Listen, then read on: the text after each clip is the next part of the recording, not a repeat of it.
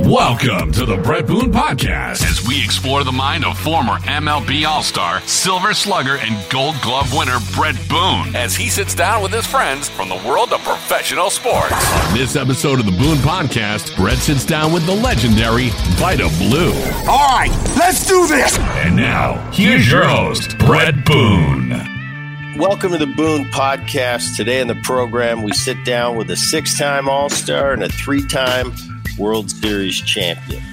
He's the first pitcher ever to start an All Star game in the National and the American League. He did that in 1971 and 1978.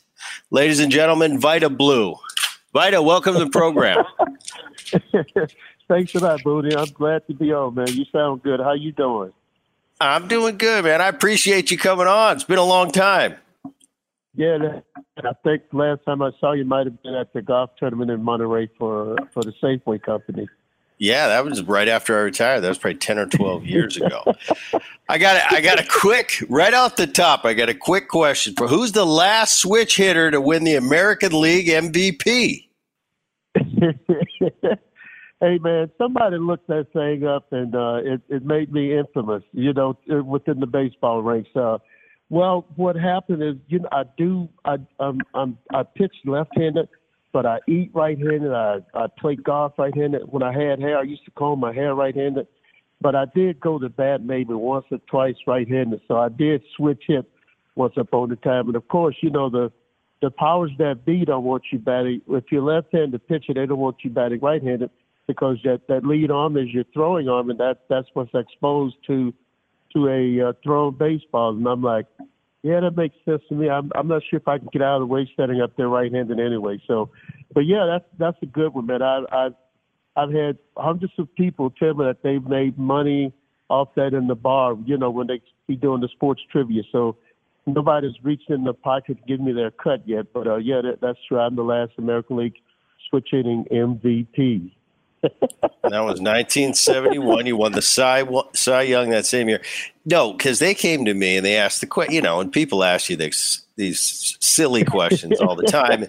and, you know, uh, I mean, obvious. If I'm not really going to spend some time on it, there's some obvious choice. You know, uh, Chipper Jones comes to mind, uh, Eddie yeah, uh, Murray. Reggie Smith.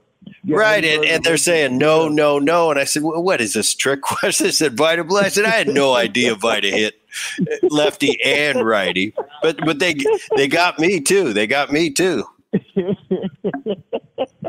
All right, man. That's that's a good one. Though. I appreciate you putting it back out there for your listeners. Yeah, it's it, that's a that's a good question. I've got I've got another one too, and I, I think you like this as well. Yeah, I played uh, in 2000, 2001. Uh, Ichiro Suzuki came over from Japan, and right. it was it was really interesting. Not only the fanfare that he brought from Japan and the press and the the daily thing. We we shot a commercial, and I shot a commercial with him. And of course, on the back of my jersey, I had Brett because Ichiro, unbeknownst to me, I, am thinking as a big league player at the time. At the time, I probably had eight or nine years in the big leagues, and right. I'm thinking, I don't. I don't remember anybody putting their first name only on their jersey. I remember Pele doing it. And then there was Ichiro, but there was another one. I think there's one besides that, but Vida Blue did it. Tell me about how that came to be. Well, you know, the owner of the team, uh, well, you don't know, but I'm just saying the owner of the team, Charlie Finley, was notorious for doing all kind of crazy stuff, specifically the loud and crazy uniforms that we had. And, uh, you know, we had Blue Moon Odom, the right handed pitcher from Macon, Georgia. Catfish Hunter, Jim Catfish Hunter was from uh, Hertford, uh, North Carolina. We had Bert Campy Campaneris. We had a guy on our team named Jumbo Jim Nash, a big right handed pitcher from Missouri. And he had given all these players nicknames.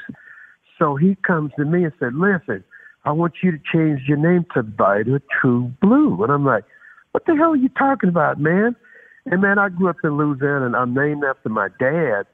I'm Vida Blue Jr.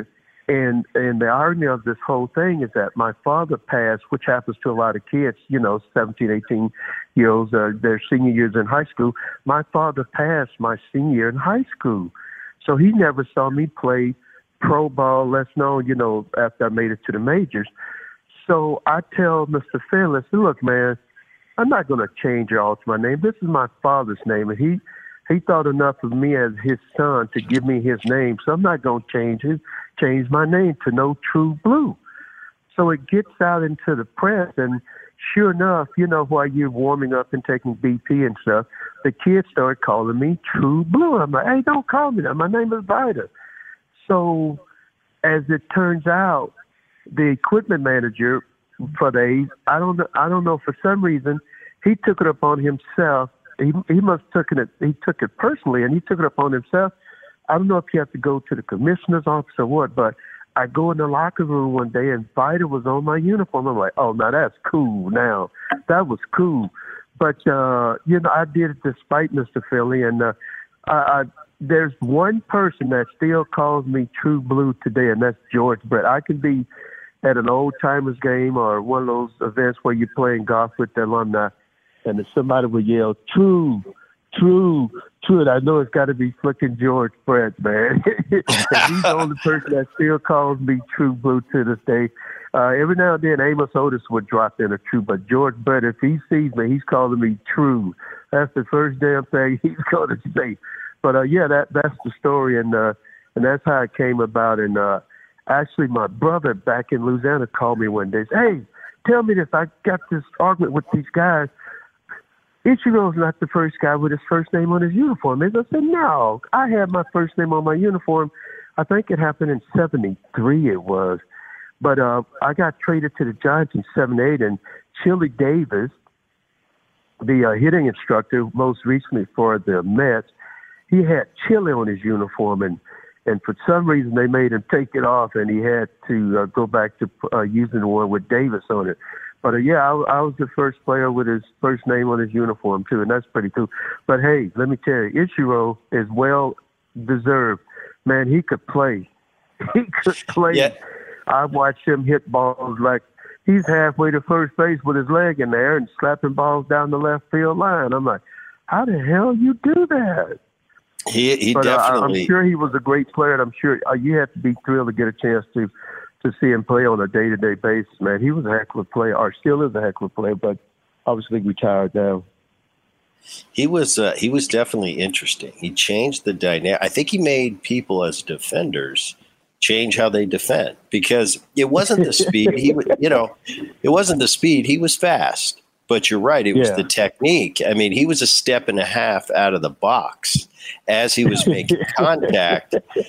and next thing you know, you know, he hits a routine ground ball to short and it's like safe. And you got the shortstops have been doing this their whole life. Go, wait a minute. When I pick it up, when I when somebody hits me that ball at that trajectory, I pick it up and I throw it. They're out. Even the fastest guys are out. So they right, did, right, especially right. early on for Ichiro. They had to the defenses had to kind of rework and rethink how they defended him. It, it, was kind of fascinating to watch. But to the Ichiro, the name on the uniform, as teammates, you know, Ichiro has a, a real good sense of humor. He, he understands a lot more English than people people think. Even back then, when he first came to the states and to Major League Baseball. Uh, but we had a pretty good, you know, we didn't think about it. We just said, oh, he's Ichiro. I don't know. He's been Ichiro in Japan. Let him do whatever he wants. As long as he gets on base ahead of us. You know, as long yeah, as on base, when I come up, uh, I'm happy with it. But for guys like you, you had to be laughing because it, it, doesn't it seem as we go on in life and, and we get these life experiences, we get a little older. I'm getting a little older. We're all getting a little older.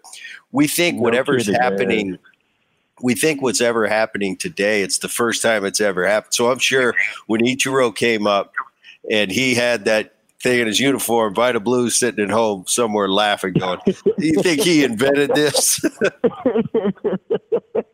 yeah, but and like you said, I, I, you know, like a lot of the Latin players come over with their interpreter. They speak a lot more English than than they are let on to. I think they just do it to make a fool out let let us make fools of ourselves, and they sit there laughing at us because they do speak a lot of English, or, or Japanese, or Chinese, or whatever the case, or Korean, whatever the case might be, man. But uh, it, it was fun to watch, and uh, he's no doubt a definitely uh, Hall of Fame in my my opinion. You know, born and raised in Louisiana. Tell me about your childhood. Man, it was a small town in northwest Louisiana. I grew up near Shreveport, Louisiana, man. It's which is close to the Arkansas border on the on the to the north and to the west was Texas. I could go to Texas, drive to Texas across the Sabine River within like 30 minutes, man. But I played sports. That was the only only thing I had to hold on to, man. You know, it was times were rough back in that in that little town, and it but it's home. It's it's where my life got started as an athlete and as a person, and and more more specifically as a grown man. And I uh, I grew up without a father. Like I said, I'm the oldest of six kids. So uh, my two younger, my sister, no, I have four sisters. Sister number four, and child number six, and my brother's uh, the only brother I have is child number five. He and my baby sister, uh, they're I'm more like a uncle slash father to them. I'm more like that that I am a brother to them because they were the younger of the of the uh, six of us uh, after my as when my father passed away, and uh, so they don't they don't remember nothing he did. But my dad worked in a steel mill, man, and uh, that was a hard. He did that stuff for 20 years just to provide for his his uh, wife and kids, and uh, I think I got the work ethics from him. He never missed a day of work for 20 years, going Monday through Friday, going to that steel mill and giving it all he had, man. You went to DeSoto High School. Yeah, I yeah, hear you, yeah. I hear I hear you're a pretty good quarterback. Now I think I, I think Bradshaw's from that same neck of the woods. Am I correct? Yes, he is. Bradshaw and, and uh, Bert Jones and Joe Ferguson, all those guys. Uh, Shack Harris is from that area. Uh, uh, who else is another quarterback? Oh, uh, Doug Williams is from that area. He went to Grambling University. But uh, I did the right thing, But I, I uh, baseball. I got drafted during, during the June draft, and uh, uh, after my father passed, I was still in a state of shock and still grieving his loss. And uh, my mom wanted to know what I was going to do. And my my high school girlfriend, man, said, "Hey, you got to do something, man." It got me out of my doldrums, and I went to a little JC college. wasn't playing sports, just trying to get my mind right. And I got drafted in the June draft to play baseball, and uh, I took the chance. Uh, the A's drafted me. They were. I got drafted as a member of the Kansas City A's, and the A's moved the franchise from Oakland, uh, from Kansas City to Oakland that year in '67 or '68. I'm not sure which year it was, man. But the rest is history. I'm glad I played baseball. I got a chance to uh, play and pitch against some great guys. I pitched to your dad. I pitched to Mike Schmidt. Mike Schmidt hit his 400th home run off me in Candlestick Park. Remember Candlestick Park, man? Oh, I do, I do. And we just had uh, we had Will Clark on the program. I think Oh, a Will week ago. Thrill Clark, yeah. Will the Thrill, and and we had those candlestick. People don't understand that never played at candlestick. It's called, you know, you guys, the guys that play, we just call it the stick. We're going to the, the stick. stick, absolutely. It's a it's a stick. different animal. It's a different animal. It was it was to baseball what Alcatraz is to prisons. Yeah, you're right. I've never heard it, but I've never heard that analogy. That is that is accurate. You never knew what it was going to do, and I and and I asked Will this, and I said, you know, today's players and all the bat flips, and we watch and pitchers celebrate, hitters celebrate. I said, at Candlestick, you better never stand there because I've hit balls 440 feet that don't go out, and I've hit pop ups that somehow in Candlestick, where those crazy winds are, just goes into the seats, and I'm going. I, I didn't expect no that. So kid, you, man, no kidding for sure. So if you you know what's going on, if you've ever played Candlestick Park, you don't take nothing for granted there. Like I say, you and uh, the most frustrating I ever saw a guy was Jack Clark. So he would hit a ball and and uh, you know he'd go into his little trot. Left field is running in to make the catch, and, and uh, that win on any given day, man, any given night. And at one time, they played a lot of day games because you know it would be so cold at night. They were trying to uh, get you know drum up the attendance, figure people come out when the sun was shining. But on any given on any given day, man, that fog could roll in around three o'clock, and it would be a rough day if if you weren't used to that type of climate. It was damp, cold, and windy, and that, those are three ingredients for a lot of balls going astray on that infield when you get those infield pop ups, man. it was a scary But, place, uh, and I think I enjoyed my time up the stick. I think too. I, I mean, if you're if you're a member of the Giants, it's almost like it was a home field advantage because you guys just had to, you know, at a certain point, you got to come to grips with whether we like it or not. This is our home, so let's turn yeah, it into a positive for us. Because I know coming in as a coming in as a visitor, and you know, you take you, you dress in right field, and you take that walk across the field, and once that game starts, you're kind of trapped. You know, they they yeah, no, they, yeah, they didn't put the nowhere. they didn't put the proper plumbing in the visiting dugout. there, there is a and urinal. hot dogs wrappers they swirled around. They came past the first base dugout, which was the home side, but they'd end up in the third base dugout on the visitor side, man, with mustard and stuff on them. So I could imagine what that was like. Uh, luckily, I I was there just as the home player, and I had the uh, we had a heater in our dugout. It was just a steam pipe, obviously with hose drilled into it, but you could feel the steam coming up your back and hitting you on your butt. But it was it was it was rough for the home players too. But like I say, it was a home field advantage because we uh, we would laugh at the guys from Atlanta coming in with those football parkers on, and uh, that win it, it could change your mind, man. It would definitely change your mind. But uh, the stick, and I, I'm glad I got a chance to be a part of that at one time in my major league career. I, I got a chance to experience the stick. So you mentioned earlier in '67 you get drafted by the Kansas City A's at the time. Uh, your second round pick, and you said that was a tough time in your life. Your you, your dad had passed away. Uh, I heard you were quite a football player, by the way, and you had offers to college. Did you ever consider going that route, going the football route, or even playing both, or or was always now nah, I got to sign baseball is my passion? Uh, baseball was the easiest thing. The the the reason being, you know, I was offered a, a signing bonus, so my thinking was you know, I got to become the breadwinner. Now, my thinking is if I sign the contract, that would be a source of income.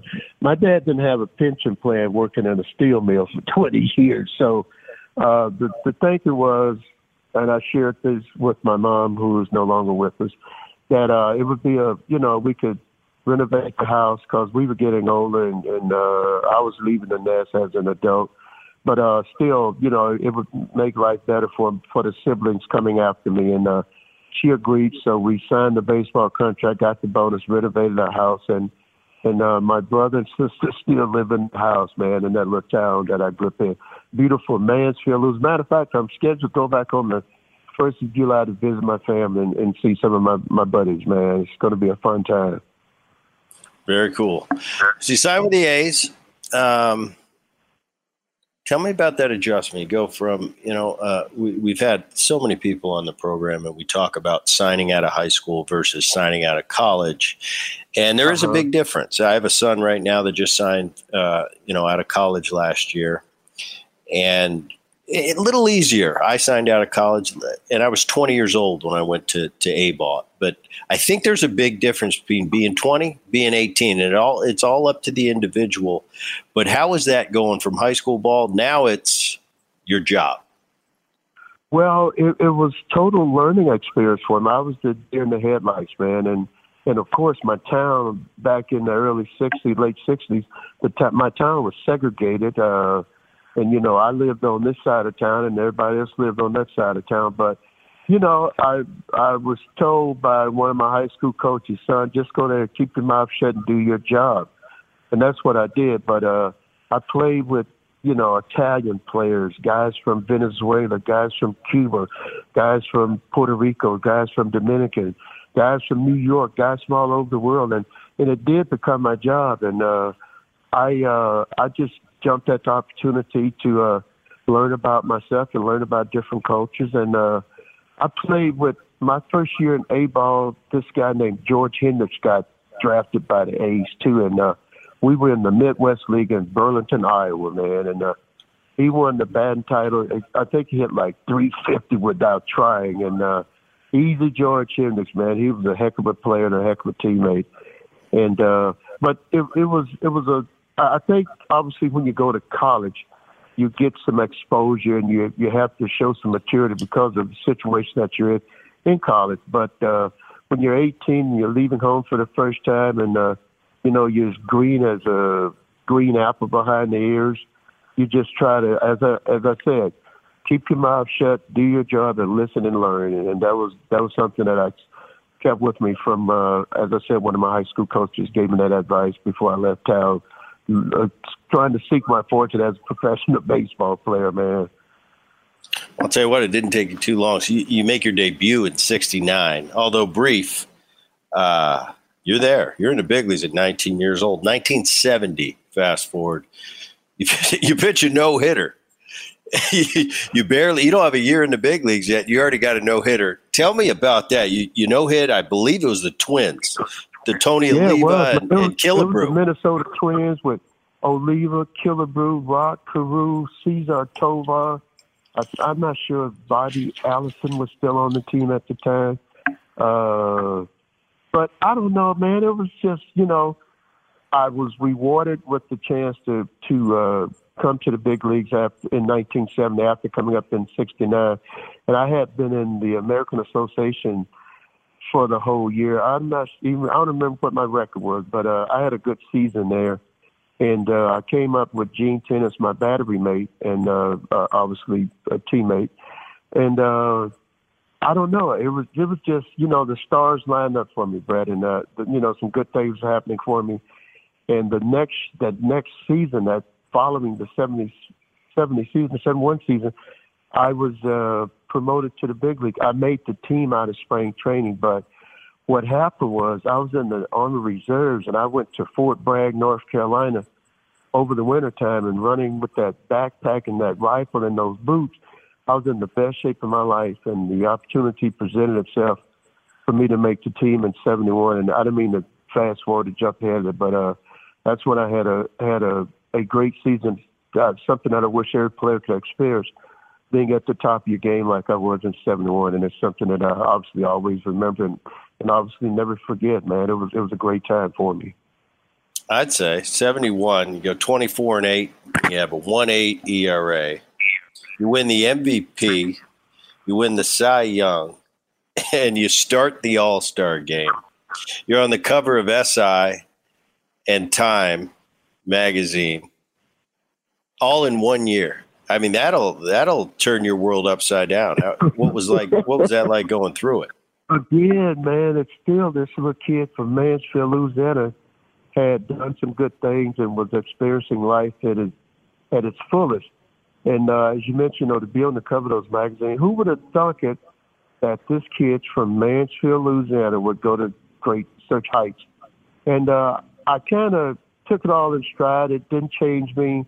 Uh, I was very humble, and I still am about accomplishing all that stuff. And I know that I put in a lot of hard work, but you know, this combination of having good teammates and and good success and good things happening to me all at one time, and uh, I uh, I just took it all in stride. At least I tried to. But you know, to start the All Star game with Dock Ellis was starting for the Pirates, and that was the first time two African American pitchers had started the All Star game in uh, in big league history. So I was fortunate to be a part of some other his, historical stuff, man. I'm always glad to make history in a positive way now, in a very positive way.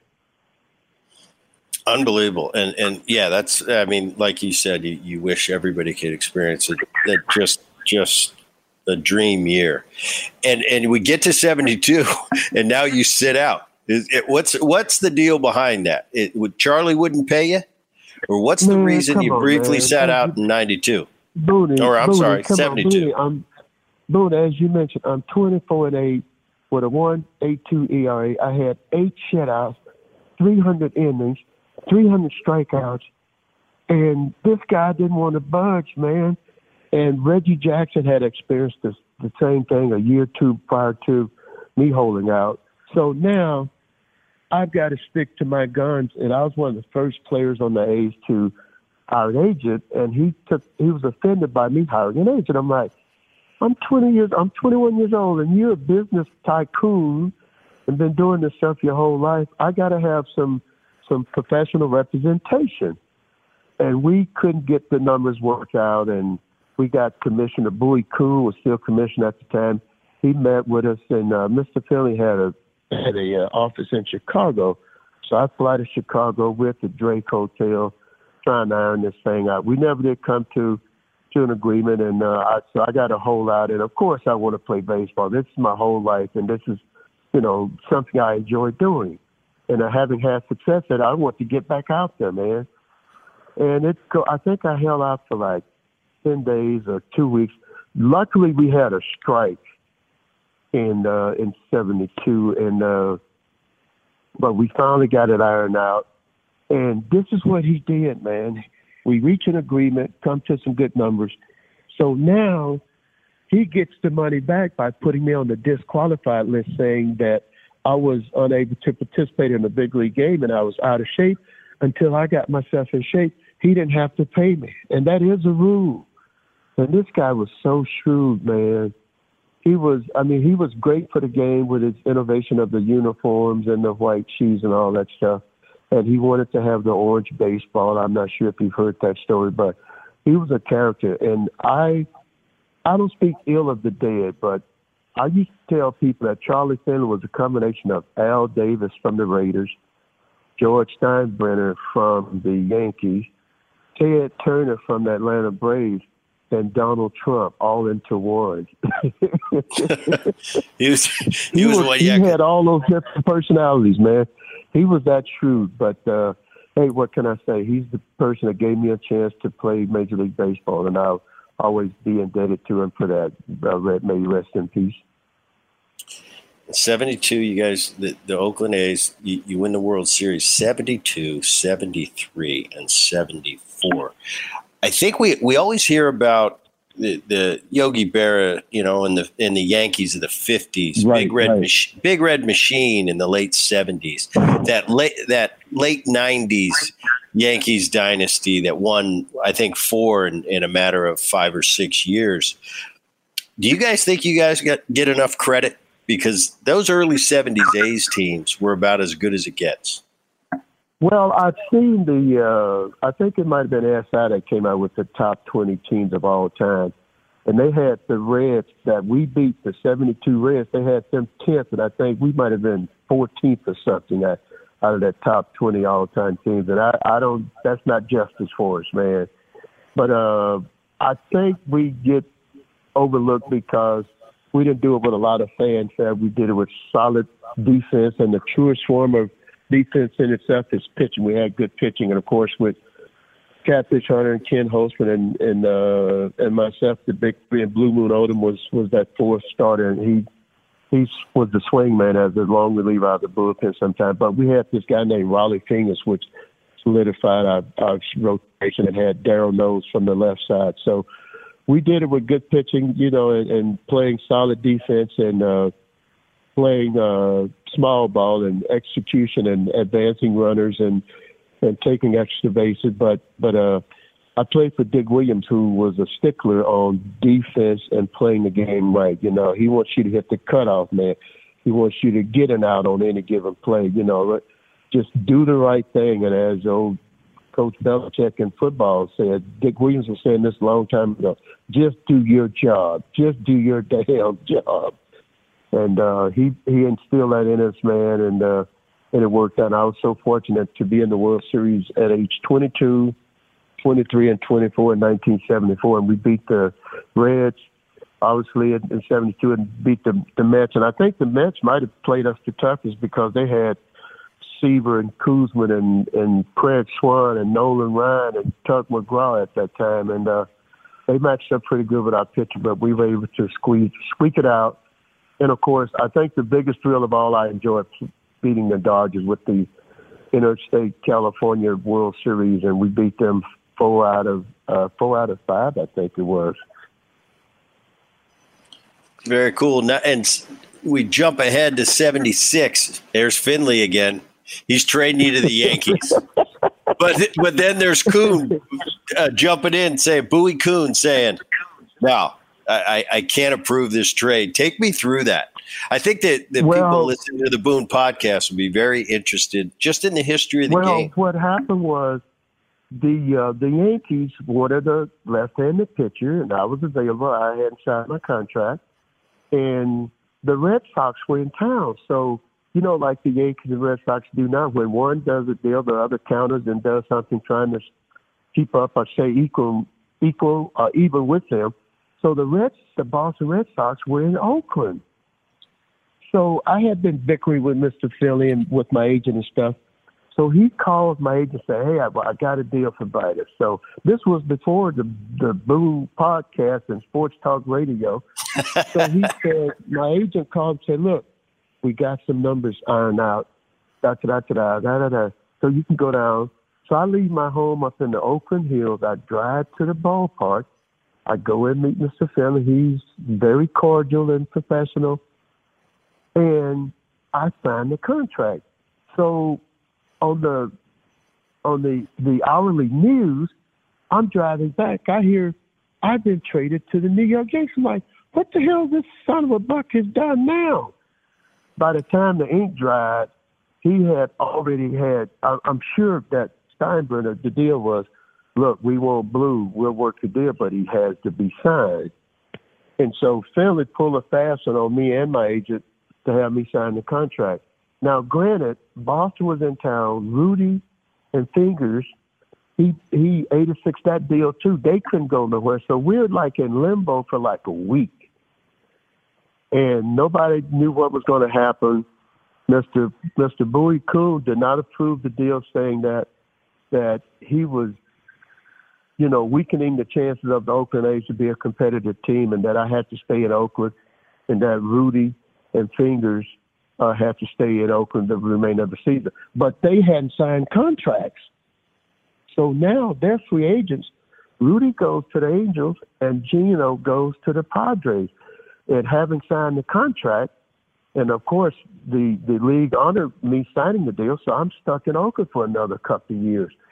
And that's when it just, everything went south. I, I really felt bad about him pulling the wool over me and my agents uh, by doing what he did and having me sign a contract, having already made a deal to for me to be traded to. Actually, eh, had I gone to Yankees, I'm not sure if I would have enjoyed that. Not. It takes a special breed of person to play in New York City where the lights are bright every night, man.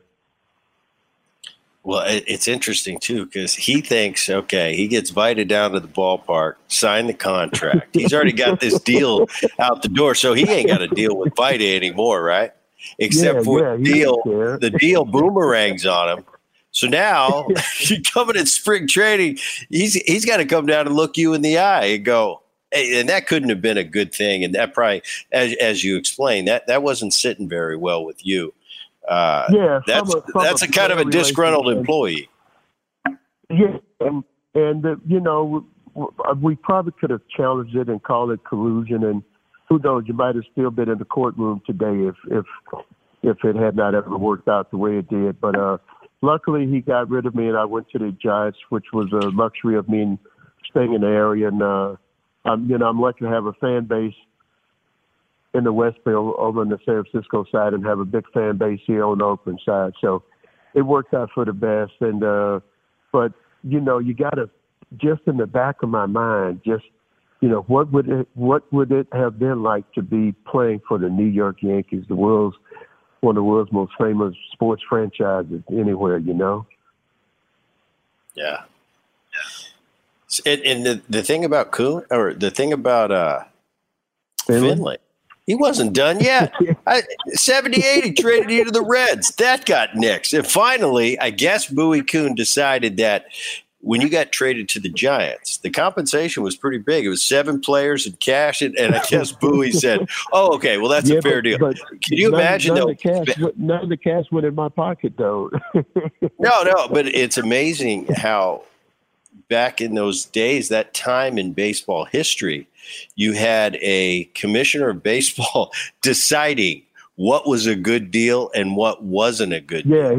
he he was deciding the fate of the players. Well, what happened also that same year after he nixed my deal to Cincinnati, he allowed Seaver, Tom Seaver to go from the Mets to the to the Big Red Machine. So I'm like, well, what the hell's going on here? He's the Almighty now. He's the Almighty. yeah, I, I got screwed twice, man. Well, three times to, to tell you the truth. But uh, as it, as I say now, Booney, I'm I'm all content with my life, and uh, I did 17 years. So hey, man, I I have decent health, so uh, I have kids and grandkids, and life is good for Vida Blue these days. So you go to the Giants, play there from '78 to '81. You go 18 and 10 your first your first year in uh, San Francisco. You were the first. You were the first pitcher to start an All Star game in both the American League and the National League. How cool was that? That was that was uh, that was that's pretty cool. That like I said, if you if you setting records and making history, that's always a good thing in a positive way for sure. And I uh, remember the game. I think the game was in San Diego, and I was the starting pitcher. And uh, I think I gave up a triple to maybe two triple. I gave up triple to Rod Carew, and uh, he was one of those left-handed hitters that hit left-handed pitching like he was. You know, the guy had won six batting titles, so he was going to get his share of hits regardless who was whether you're left-handed or right-handed, or whether you threw a split finger or a change up. He he was a definitely a bona fide hitter. After after three years with the uh, Giants, you move on to Kansas City, uh, and you play there in '82 and '83. And in '83, you get released, and and this is where it comes to. Tell me what happened. You you don't play the '84 season because you got suspended well, by got, once again. Yeah, who was it? Bowie yeah. Kuhn. Well, uh, I'm not. Was Bowie Kuhn still the commissioner at that time in '83? I'm not sure think, if he was. I think well, was. This, this, we had an issue that happened in, in Kansas City with some other players and myself. I'm the oldest of the three, and it would had to do with with illicit drugs. So you know, you make bad choices in your life, and you pay for them. So I took that year off, and I went to Puerto Rico and played played winter ball in in '84. Uh, I'm sorry, yeah, the winter of '83, and I came back. I played in '85 uh, 84, 85. I was not suspended in 84. I, I know. Eight, I, suspended suspended in 84. Okay, so I was suspended in 84.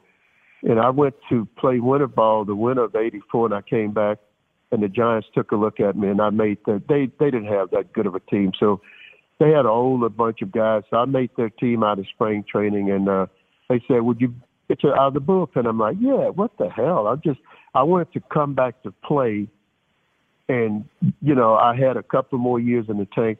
But the bottom line is, I wanted to come back and I wanted to walk away from the game on my own terms. And I played 85 and I played the 86 season.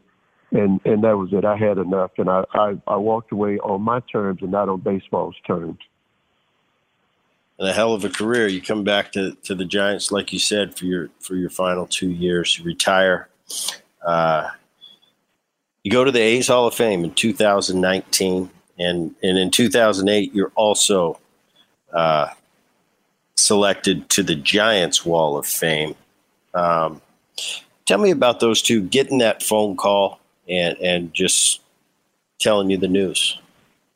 Well, you you you really, you know, I I'm such a laid back guy when it comes to this kind of stuff. You know, but of course, you're appreciative of, of your accolade, of your accomplishments and accolades that come with it.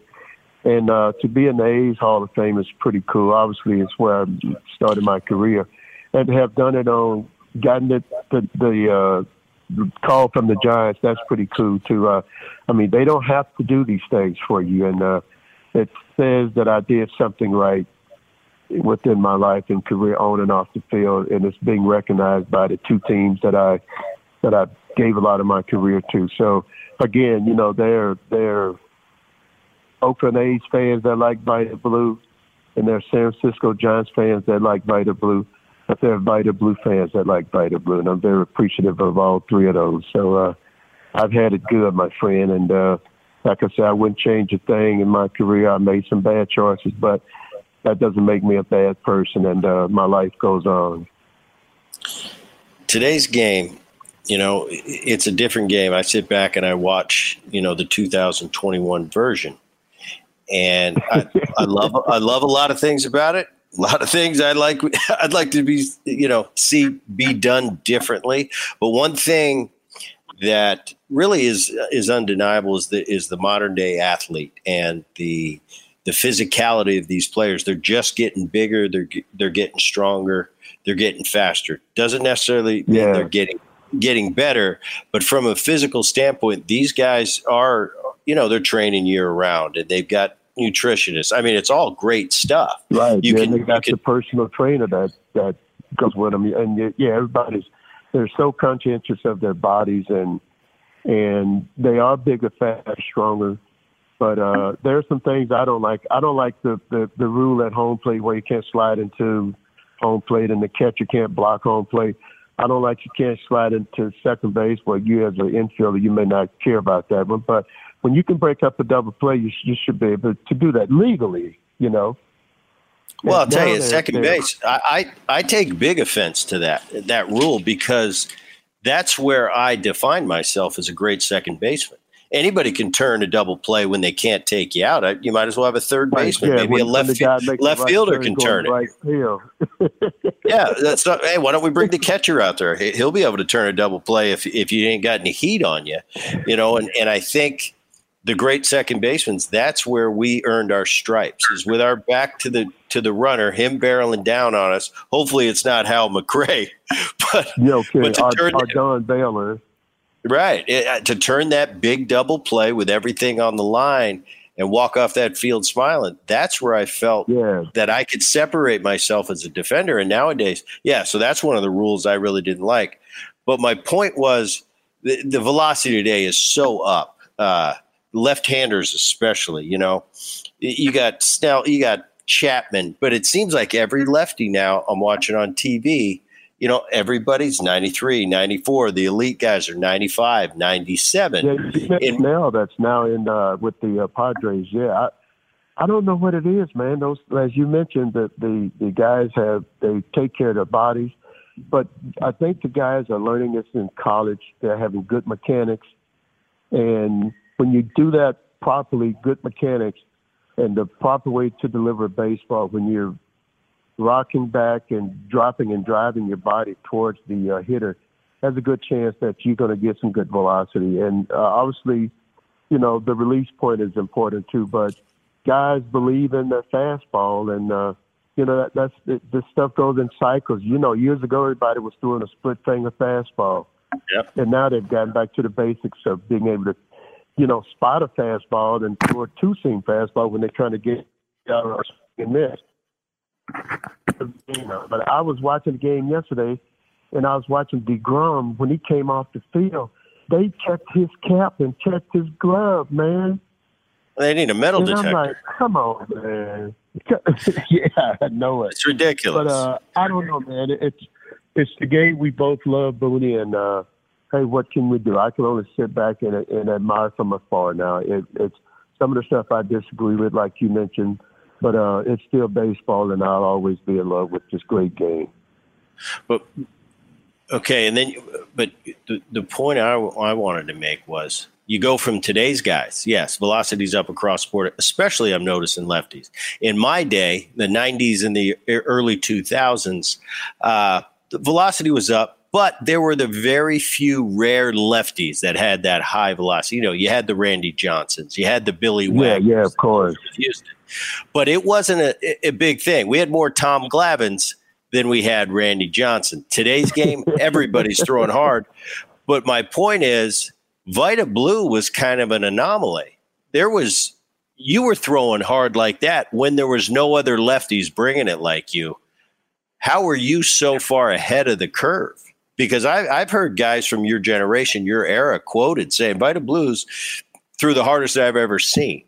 Okay, that's you know that's their time, but but that's a pretty side, that's pretty that's pretty high praise. You were ahead of your time, Vida. You had the, you had your first know, name man. on your I, uni, I and you threw harder than anybody. I lived and died with my four seam fastball that I could spot. And I tell you what, Booney, once I got traded to the Giants in '78, my pitching coach was a guy named Herm Starrette. And he said, Look, that four seam fastball is not going to survive here in the National League. And he was right. He had me to start throwing a two seamer, and you know I, it was obviously two to three miles per hour slower, but I had the movement, and it became a big part of my arsenal. But there's nothing like being able to throw a four seam fastball or a rising fastball into that hitting zone, and you know there's a good chance that uh, you know two thirds of the bat is going to either be fouled off or be a swing and miss. That that that's that's a good pitch to have, and and believe in yourself that you can throw and spot it whenever you want to.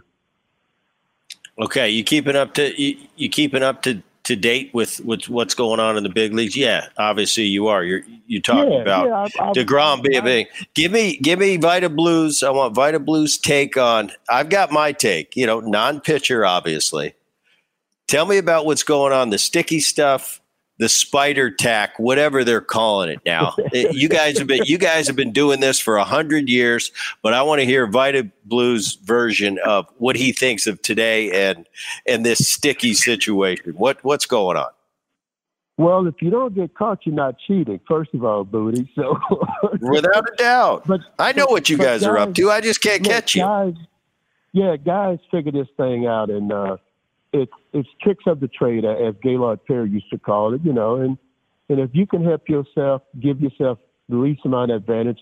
I, I hate to use the term expression cheating, but you're you're you're bending the rules a little bit. How about if I say it like that? I like that. But uh, hey, I, I guarantee you that there are guys that are still far and few in between, but still but might be some guys that are doctoring their bats too.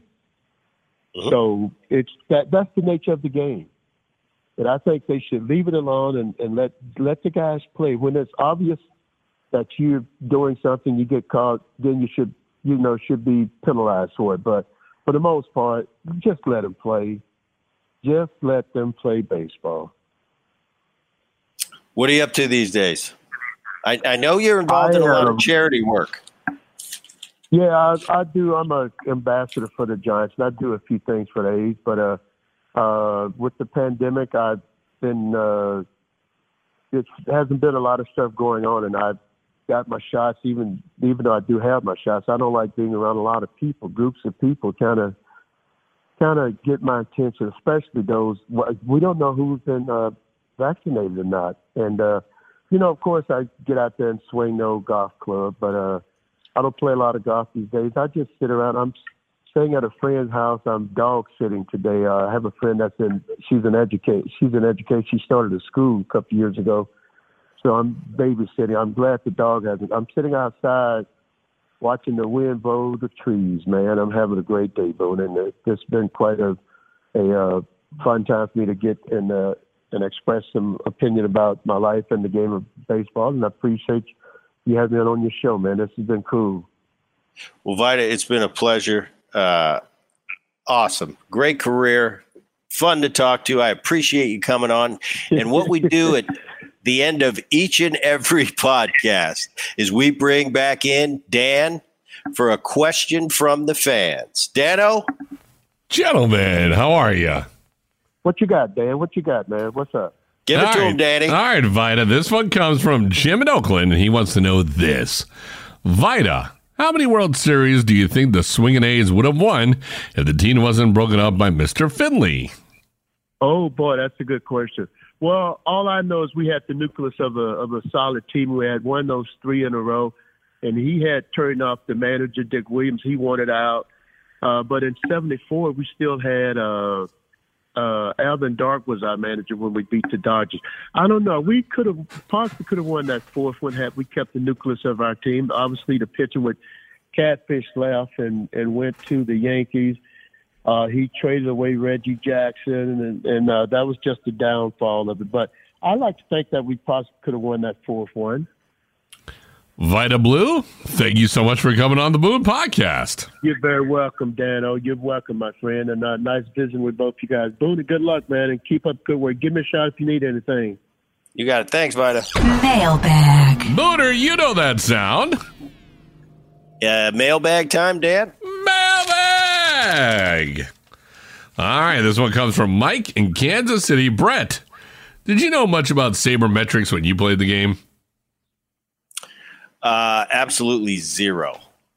No. Well, uh, in my generation, you know, and I was the the uh, early two thousands. Uh, we didn't. Man, what I'm trying to I'm trying to give a the clearest answer. No, I wanted as much information as you could possibly give me: stats, data, tendencies. Uh, what has he done? The you know what has this guy done his last four or five starts? Uh, what is he most likely to go with in a big situation. Of course, we didn't call it sabermetrics there. It was uh, information. It, give me as much information, as much intel as you could possibly give me, and, and then I'll decipher and use what what I think is is prudent for for the situation I'm in. All right, back into the mailbag we go.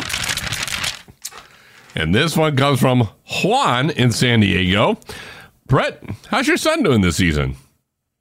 Ooh, it's rocky. It's rocky. It's uh you know, I talked to him some days and I said, "So you want to be a pro ball player?" You know, it's and it's not just him, it's it's everybody that's going through it with what the country's gone through in the last year and and uh, everybody be at home. They the minor leaguers didn't get to play last year, so everybody's kind of getting thrown back into it after missing a year. But uh, he's taking his licks. He's learning.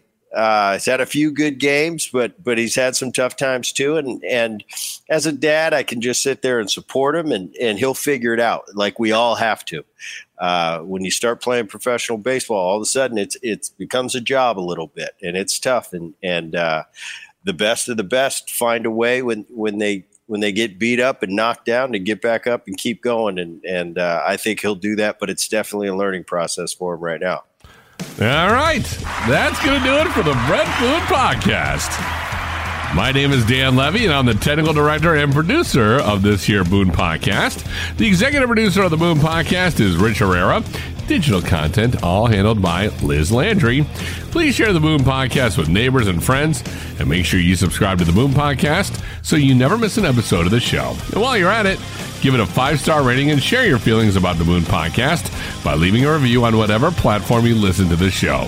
For all of us here on the Boone Podcast, I am Dan Levy. Thanks for listening. We'll do it again soon. See ya.